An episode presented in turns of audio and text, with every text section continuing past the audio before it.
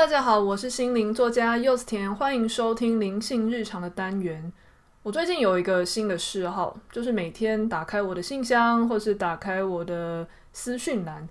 都常常会收到收到情绪光影卡的读者跟我非常兴奋的回馈，这副牌卡在他生活中创造了多少不可思议的奇迹。他们常常都会分享一些故事，也许是他们针对自己的问题抽的。有时候是针对他们朋友的问题，他们帮忙用这个牌卡处理的，他们都心里惊呼连连，说这也太夸张了吧？怎么可能会这么准？真是超级不可思议！到底怎么办到的？其实我发现一个很有趣的事情，就是我们虽然每天都会收到这样的讯息，但是大家却不会想要在我的粉丝团下面留言去告诉我这件事情。显然，我的读者跟我一样，都是平常比较低调潜水型。啊，果然是物以类聚啊！不过也没关系啦。呃，虽然我之前有点希望大家帮我分享在留言，或是分享在自己的涂鸦墙上，是因为，诶，它就可以让我不用再重写一次跟大家分享这个奇迹了。但后来我又想想啊，没关系啦，因为如果大家觉得这些东西是很内心的话，他想要跟我说。所以我通常都会在征求这位读者的同意之下，把它修改、匿名去跟大家分享。其实我虽然已经每一两天都会写一篇情绪光影卡的文章了，但是因为我实在收到太多回馈了，我目前真的写出来的量大概只占了我收到回馈好评的十分之二左右吧。有些甚至我当时觉得我一定要把这个拿出来写，这实在是太精彩了。但是后面又有非常多的呃新的 case 出现，那那一些新的东西让我又更觉得想要马上分享，所以他们就层层叠叠的变成是历史上的一个记录，那一直都没有机会写。后来我想，诶，其实很多人啊，虽然对情绪光影卡很有兴趣，可是心里有很多嗯观望，会想说，诶，我如果平常没有用牌卡，我怕不会解。我买一副牌卡在家里真的需要吗？我如果买了课程，但是我上了以后我还是不会，又或者是啊，柚子甜说那个课程反正一直在那吧，等我有空再说好了。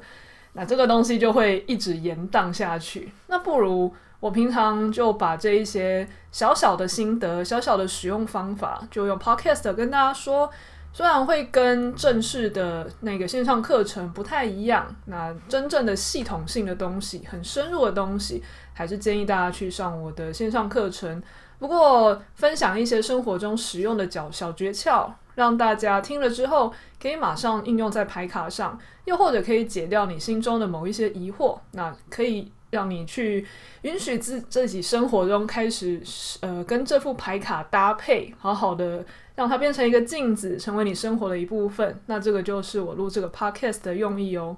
不过在这之前，我还是想先感谢一下。我其实很久没有去贴抖内连接了，但是我没想到最近还是有收到读者的抖内，而且写了非常感人的话。那还有说每次呃一听再听啊，听了都非常受用。虽然默默潜水，但是心里还是非常的澎湃。非常感谢这位读者的留言。那大家在抖内我的时候，常常都会写一些让我非常感动的话。金钱真的不是重点，我真的还是很开心收到大家的回馈，这个都是我们继续录音创作的动力。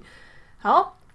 那今天呢，我打算开始来分享一下一些情绪光影卡的使用小诀窍。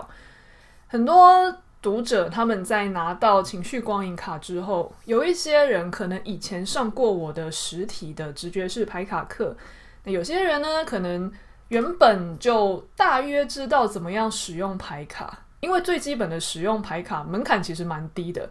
你就问一个问题，然后洗牌，然后就抽，看不懂你就去扫我的 QR code，你看牌意解析，看牌意解析有没有打中你什么。有没有提点你什么，让你更深入的思考？其实光是这样就已经是非常好的使用方式了。那如果更进阶一点呢？你会用直觉，你可以不一定要马上去看我 QR code 写什么，你可以看这个图像上的图，哪一个部分，哪一个文字，或是哪一个重点勾起了你什么？那那个东西有没有跟你现在的某个困境是相符的？也许我的牌上面的意思，因为我的关键字都是情绪嘛，也许你现在的问题跟情绪都没有关系，或是你看到的部分让你联想到的都不是情绪，也通通都可以。直觉式牌卡就是一个可以让人嗯自由的去联想，总之你最后能够找到你生命中某一个你现在没有看到的盲点，然后那个盲点真的可以让你觉得好像有一个方向可以前进了，那那个就会是好的解牌。最近就有读者跟我回馈说，他收到情绪光影卡的时候啊，他本身就是对牌卡非常有兴趣的人。所以他就开始很开心的在那边洗牌啊，开始抽牌，跟自己的内心开始对话，去解一些心理的结。那一阵子，他刚好也有一个非常要好的朋友，正在反复着受到一些心理的折磨。那个朋友发生什么事呢？朋友之前遇到感情上的挫折，那。他这阵子以来啊，经常跟这位读者就反反复复的在说：“哎呀，我在感情中是不是犯了什么错啊？啊，是不是男人都会这个样子啊？哎，是不是其实我那个时候不应该这个样子啊？哎，是不是其实我应该要再更体贴一点啊？等等的。”他不断反复的拿这一些问题在纠结，甚至去不断的询问我这个读者朋友，他到底犯了什么错？那。表面上他看起来好像是很想要改变自己，那让自己在下一段感情中不要重蹈覆辙。可是这一位读者呢，他跟我说啊，他其实觉得这位朋友一直在纠结跟寻找过去中感情犯了什么错，好像是想要避免重蹈覆辙，但是他自己心里一直觉得这位。读者一直觉得他其实很像是自愿被困在里面，不想出来，沉溺其中，然后变成某一种习惯，但是自己却不知道。那以前他也都只是这样想想而已。可是呢，因为这一位朋友一天到晚在跟他讲说，我今天又想到了，我感情中是不是真的犯了什么错啊？我那时候是不是不应该这样说？他又在这样告诉他的时候呢，这一位读者他就在旁呃他电脑的这一端默默的想说。他很想要知道这个朋友到底出了什么事，他就一样洗牌，然后就为这一位朋友随机抽了一张，结果他非常非常震惊的发现，他抽到的那张牌就叫做回溯问题，反刍情绪。好，这一张牌如果大家手边有情绪光影卡的话呢，应该就知道我在说什么。那如果你手边没有这副牌卡，我可以描述一下这个画面。这个画面是一个人坐在地上，低头拨弄着受伤结痂的膝盖，皱着眉头，像在思考或不满。脑中浮现之前有人恶意推他，害他摔在地上，造成这个伤口的画面。旁边是一只猫，悠闲地依偎着他，象征着当下其实是安全的。我会在这个 podcast 上架的时候，同时把这副牌卡。这一张牌卡拍照放在粉丝团，所以大家可以直接参考，就知道我在画什么。那情绪光影卡它是同时一张牌面，有正面含义跟负面含义嘛。正面就是回溯问题，就是你用健康的方式在使用这个情绪的能量。正向的牌意就是受伤之后回头思考过程，想弄清楚发生什么事，避免日后重蹈覆辙。那负面牌意是什么呢？就是如果你只是停留在反刍不开心的记忆，就只是二度伤害自己。就像伤口明明就结痂了，还硬要去剥开看看。诶，以上这些其实都是我在排意解析里面，你扫 QR code 就看得到的哦。但为了避免大家有些人没有排卡，那我就直接跟大家说我在排意解析什么写了什么。那写到这边，我都还会再附上一个延伸思考。我的延伸思考说什么呢？我说，心理受到伤害，有些人选择刻意遗忘，有些人则会一想再想，一挖再挖，甚至把对方说过的话、做过的事，每个眼神和用词背后的深意都一再反刍。而且有身心灵基础的人更容易掉入这个陷阱哦，以为是在疗愈，结果变成在反刍情绪。所以要观察自己在这个过程中是被情绪卷入，无法控制的反复想同一件事呢，还是能够像个旁观者一样冷静的观看问题呢？如果是被情绪影响的情强迫性思考，要知道我们可能是想透过一想再想，来让自己获得假性的控制感，或是以为能在反刍中找到蛛丝马迹，来解放受困的自己。但这是一种幻觉。反刍状态是想不通任何事的。先把注意力放在好好照顾自己，好好吃饭，好好睡觉，好好运动。清明的觉察会在能量饱满的时候自动浮现。这一位读者他看到这一段的时候大吃一惊，他想说：“天哪，这副牌有四十二张，为什么什么牌没抽到？抽到的就是。”刚刚好这一张回溯问题和反刍情绪，那因为他跟这一位真的不断在反刍情绪的朋友感情其实很好，彼此有话都能直说，所以呢，他就把这一段截录下来，那给这个朋友看，跟他说：“诶，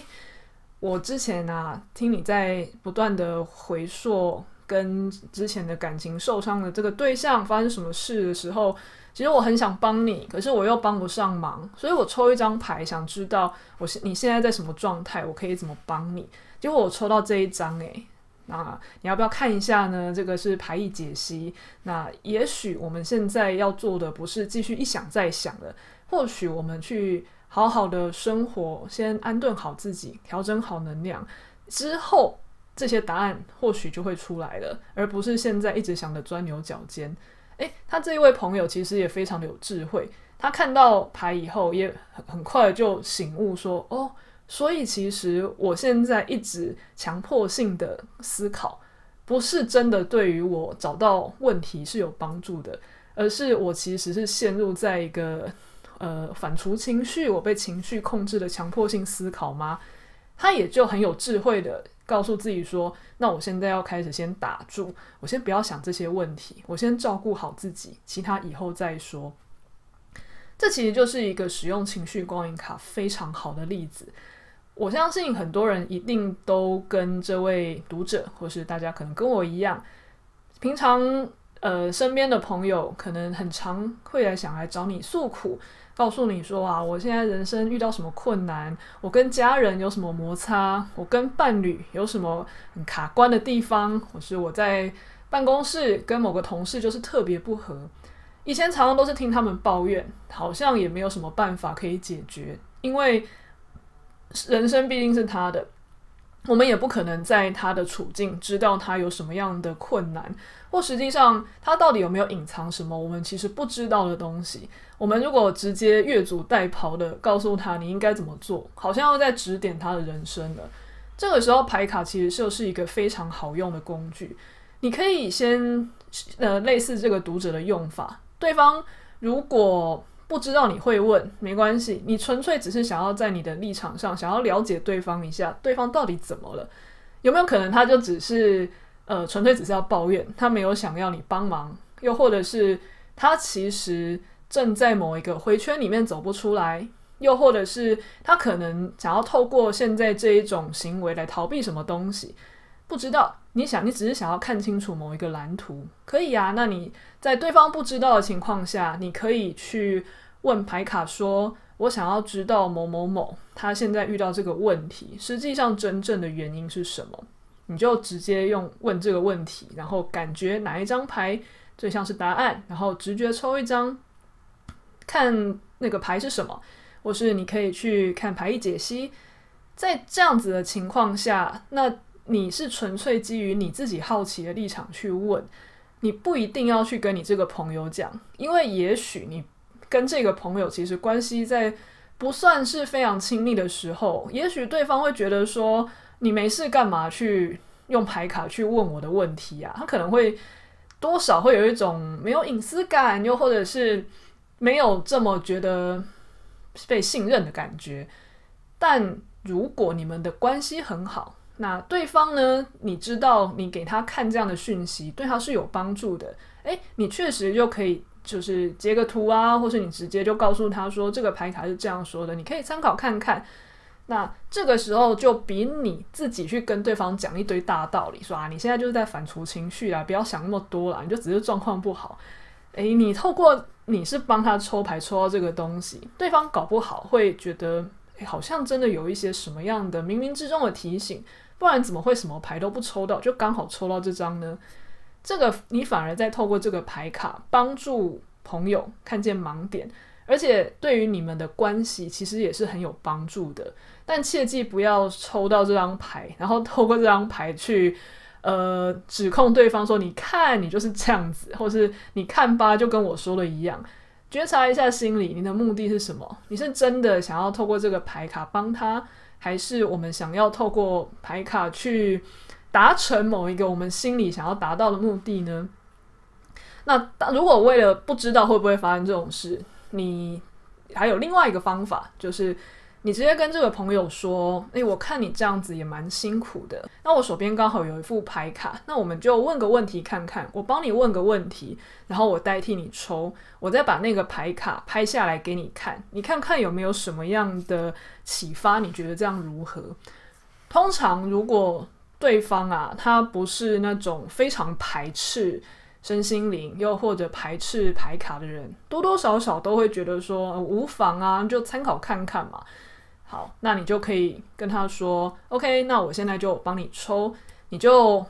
问他，你就在洗牌的时候，你就告诉牌说，我想要知道某某某啊，他困在这个问题，他真正的原因是什么？哈，就跟刚刚的问题一样，一样你就抽出来。那你抽出来的时候，就拍照给这个朋友看。那你也可以直接先问他说：“诶，先你先看看这个牌的图像，让你有什么感觉？”那你也可以去找 QR code 里面的牌意解析，然后解给他看，告诉他说：“哦，这个牌的牌意解析是这个样子的，给你参考一下。你有任何的直觉或是联想，通通都 OK。你不一定要帮他解。那如果你们两个人在聊天的时候，可以透过你帮他解，或是他分享说他想到了什么，这都可以促进成长的火花。不用太拘泥在这个牌是你抽的，那算会不会准？以我在做心灵工作的实际经验上，远距的个案都是我代抽的，但因为我在这跟他在同一个频道上，所以我帮他抽的准确度也是非常精准的。那做个案的时候，因为是正式的，那牌因为是属于我的，那解牌当然是由我负责，我会告诉对方。可是如果今天是你跟朋友在玩，我们纯粹只是想要透过这个牌卡去了解一下到底发生什么事，有没有可能有一个提点跟启发。那今天是你解比较准，还是这个朋友解比较准？其实都不是很重要，只要你们两个人在一起玩牌，一起看牌。能够迸发出某一些启发，让他能够更加的看看自己现在卡在什么地方，而能够有一个调整的方向，这样就非常完美了。不用太拘泥在正式操作的时候应该要怎么样做的细节。我身边还蛮多的朋友，还有嗯买了情绪光影卡的读者，他们用这个方式跟身边的朋友啊，甚至跟完全不懂牌卡的长辈。那甚至对方还不太会用三 C，他就只是让长辈自己默念他的问题，又或者是其实长辈有时候在玩这些东西，或是不熟牌卡的朋友在玩这些东西，多半都是一种试探性的。甚至你还可以鼓励他们说：“你你连问题都不用问啊，你就直接感觉哪一张跟你比较合得来，你就直接抽，抽了以后你就给他们看这个牌上的 QR code 的解释是什么。”直接让他说：“诶，你就看看你有什么感觉就好了，你不需要背负起帮他解的责任，也不用管准不准，准不准，这是他跟这个牌的感应跟连接在运作。那解牌也，你也可以不用扛这个责任。如果你还不是很熟悉的话，就交给 QR Code 的牌意解析让他看。我自己倒是非常惊讶的是，原本原本我最一开始在出牌卡之前。”我很担心会不会很多人不太会解牌，即使我写了牌意解析，会不会还是有很多人觉得嗯不太准、看不懂等等的。但是我每天都收到很多的讯息在回馈说：“天哪，完全吓到！为什么每次抽牌就像是可以看懂他的心思一样，就是把最符合的那张牌抽出来给他？到底是什么样的原理在背后运作？”这个其实在我的课程里面有讲，这不是因为我的能耐让这个牌很准，而是其实牌都是准的，但是情绪光影卡的语言是每一个人都懂的情绪，所以你在看牌的时候就很容易读懂这个牌背后想要告诉你什么。但是，也如果你要说，难道真的没有可能抽到某一次，你觉得那个牌跟你心中的感受就是连不起来吗？你觉得完全不搭嘎吗？诶，当然有，包括连我自己在内，我有时候都在抽牌的第一时间想说。我好像看不太懂他想说什么耶，该不会就不不是这张牌吧？就我自己常年在做心灵疗愈个案的经验呢，我要分享的是，其实这个不是牌不准，常常是我们读不懂牌。因为也有非常多的经验，是你放了几天后，你再回想那张牌，才会发现，天哪，也太准了，准到丝丝入扣。只是当时我们还不知道事情是这个样子的。那又或者是有时候啊，我在看某一张牌的时候，以前在刚接触牌卡，我的收讯息的能力还不算这么的精确，我只能拘泥在那个牌最粗浅的含义。但是当我跟那个牌相处很久之后，每一张牌上面其实都有满满的资料库跟满满的经验值，甚至当你的直觉收讯天线全开的时候，你常常看到一张看起来很普通的牌，可是你却会读到牌上看起来完全没有说的事情。但是你拿那一个事情去跟案主去验证说，诶，我在这个牌上直觉感受到什么什么样的事情，那。事实上是这个样子吗？那案主常常都会很惊讶说：“对，你怎么会知道？真的有发生类似这样的事情，或者事情真的就是怎样怎样怎样？”所以牌到底准不准？其实绝大部分的时候，只要你真的敞开心胸，牌卡本来你抽的那张牌，就是因为共识性的原理，你直觉上抽到那张牌就会是回能够回答你答案的牌。那但是能不能解得好，后面就是满满的觉察、练习跟经验值，这个东西都急不来。但如果我们能够每一天两天，你就去玩玩这副牌，又或者是就连我自己这副牌是我自己设计的，或是我明明就很有觉察的习惯，我还是常常在睡前的时候去回想一下，今天好像有一两件事情让我觉得卡卡的，不是很开心。我可能就会抽牌问说，今天某件事发生，好像我心里觉得不是很舒服，理智上觉得不应该在意，可是心理上就是过不去。可以让我知道我内心可能出现什么样的课题被勾动了吗？那我就会去抽牌。